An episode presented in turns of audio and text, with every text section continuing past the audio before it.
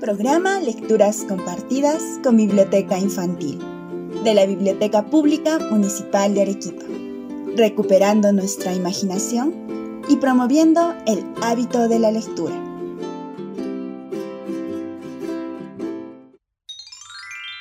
Hoy presentamos La Macamama o La mano de la condenada, de Tomás Guillermo Vizcarra Carvajal. Tomás Guillermo Vizcarra Carvajal fue catedrático y escritor arequipeño. En su obra Arequipa en mi recuerdo, publicada en mil novecientos setenta y dos, reunió leyendas, tradiciones y cuentos. De sus páginas, decía el autor, emerge, ora vigorosa, ora tierna y conmovedora, el alma de un pueblo viril y soñador, con ese matiz único del arequipeño de ayer y de hoy. Entre su producción figura el cuento La mano de la condenada. La historia se ubica temporalmente en los últimos días del virreinato, en lo que es hoy la ciudad de Arequipa, exactamente en el distrito de Cayma. El cuento trata de una señorita de dieciocho años que falleció y de un hecho que dejó pasmado a un sepulturero, que acudió inmediatamente en ayuda del párroco. Se había mostrado la mano en la tumba de la señorita. El sacerdote se dirigió a consultar a la madre de la chica sobre cómo fue la vida de su hija, siendo esta no muy buena, especialmente hacia su madre. ¿Están preparados para escucharla?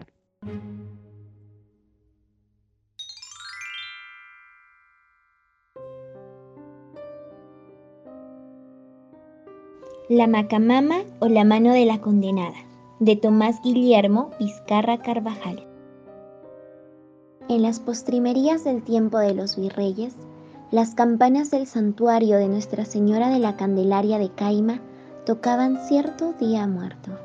Los campesinos, al escuchar el triste tañido, se santiguaban por el ánima pasada al otro mundo. En una cabaña de adobe y paja, cuatro cirios de cebo chisporroteaban a la cabecera del cadáver de un adolescente de dieciocho primaveras.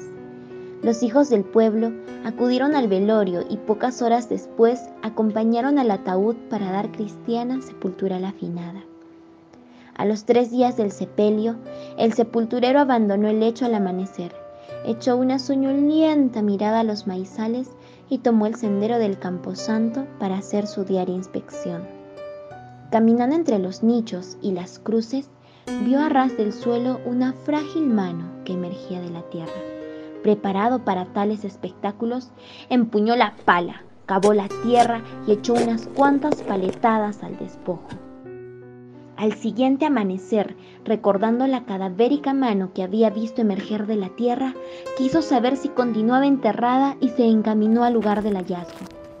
Entonces, su terror fue mayúsculo al contemplar espantado que la mano sepultada la víspera emergía nuevamente de la tierra. Aunque los sepultureros deben estar preparados para no asustarse ante nada, esto no pudo sobreponer al terror y cayó pesadamente al suelo. Cuando despertó de su desmayo, salió disparado en busca del párroco. «Señor cura, señor cura», llamó el pastor, que tranquilamente se paseaba leyendo su breviario.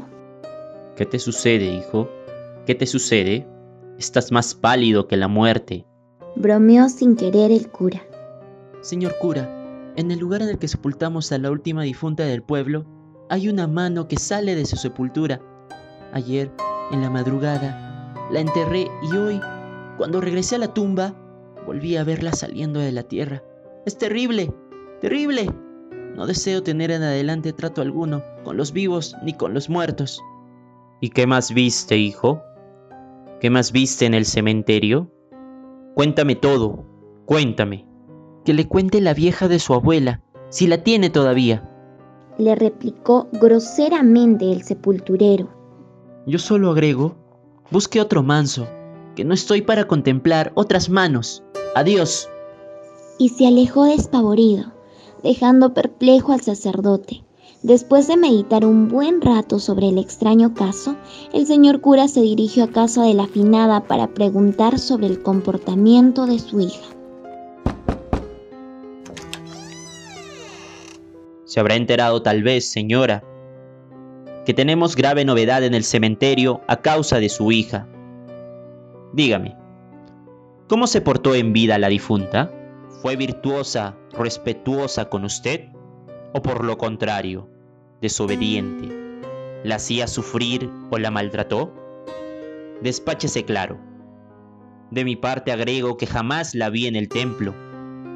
Parece que la mocita no fue muy amiga de los sacramentos, ni menos de la Santa Misa. En fin, mejor callo, callo. Las preguntas del párroco dejaron turbada a la madre, pero considerando que no debía ocultar la verdad al sacerdote, le explicó.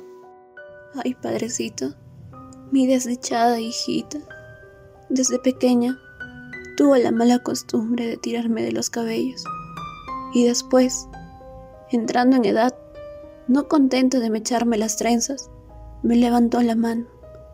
Yo tengo la culpa, pues jamás la reprendí. Que Dios la haya perdonado y la tenga en su gloria.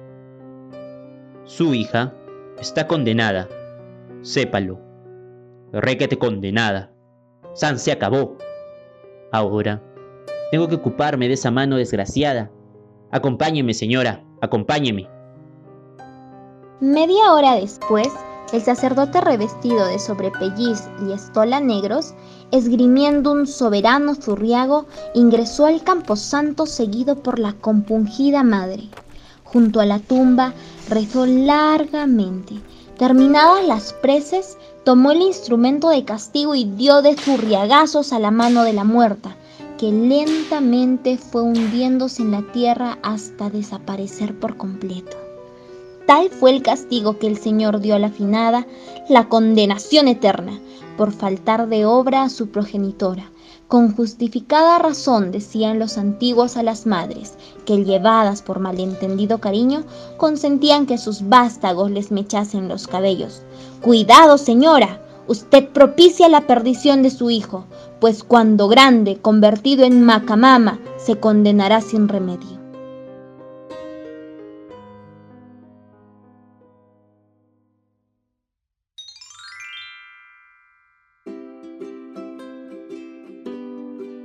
¿Te causaron curiosidad algunas palabras que oíste en la narración?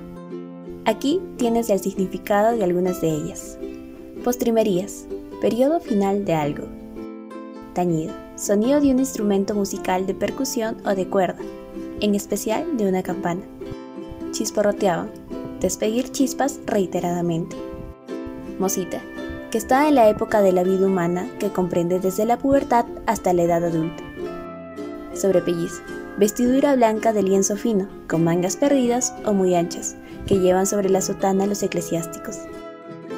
Esgrimiendo, jugar y manejar la espada, el sable y otras armas blancas, reparando y deteniendo los golpes del contrario, o acometiéndole.